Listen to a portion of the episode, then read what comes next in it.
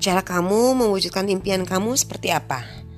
Dan impian yang kayaknya pengen banget kamu wujudin atau pernah pengen banget kamu wujudin apa?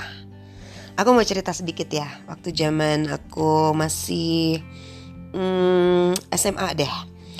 Um, papaku almarhum bilang bahwa karena kita tinggal di Depok, sebaiknya anak-anaknya kuliahnya di UI karena UI-nya tuh nempel banget sama rumahku. ya deket gitu ya, jalan kaki juga bisa.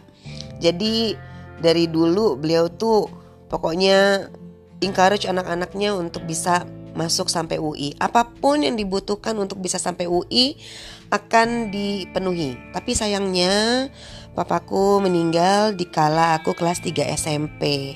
Tapi keinginan itu terus ada di aku dan otomatis juga di mamaku. Jadi pesan papaku adalah apa pun yang berhubungan dengan pendidikan penuhi.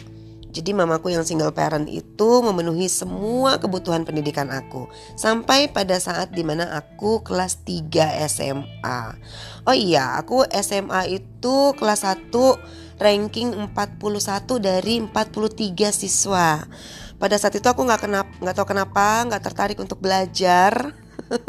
Parah banget. Padahal sebelum sebelumnya waktu zaman SMP ya lumayan lah ya dapat 10 besar atau saya jelek-jeleknya ranking 13 gitu. Singkat cerita aku uh, masuk kelas sosial.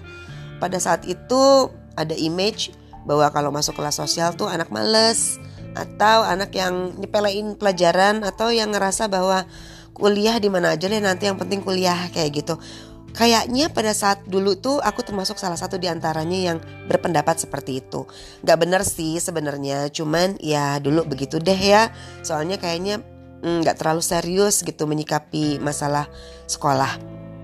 Karena waktu dulu tuh gini, impian aku cuma satu, mewujudkan impian papaku yang mana juga impian aku juga, yaitu aku masuk UI.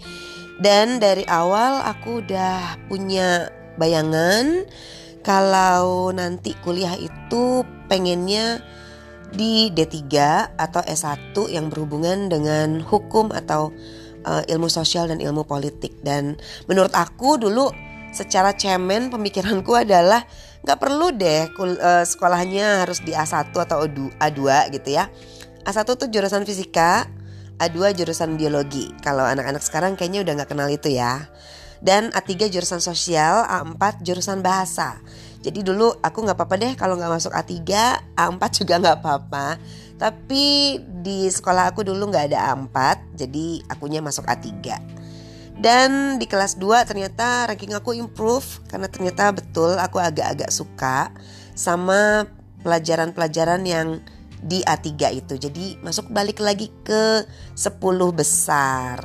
Oh iya, waktu kelas 1 SMA 4 mata pelajaran di mana aku dapat 5 adalah mata pelajaran sejarah, fisika, matematika, biologi. Kebayang gak sih biologi yang sebetulnya kebanyakan menghafal aja aku jelek banget gitu. Terus uh, sejarah yang juga menghafal aku jelek banget. Pada saat mamaku bilang dan tanya kenapa sih kok sejarah jelek banget? Aku ngelesnya gini dong soalnya aku tuh nggak suka ngeliat masa lalu jadi ngapain mesti belajar itu? Enggak banget ya tapi kok bisa aja gitu loh dulu dapet jawaban kayak gitu.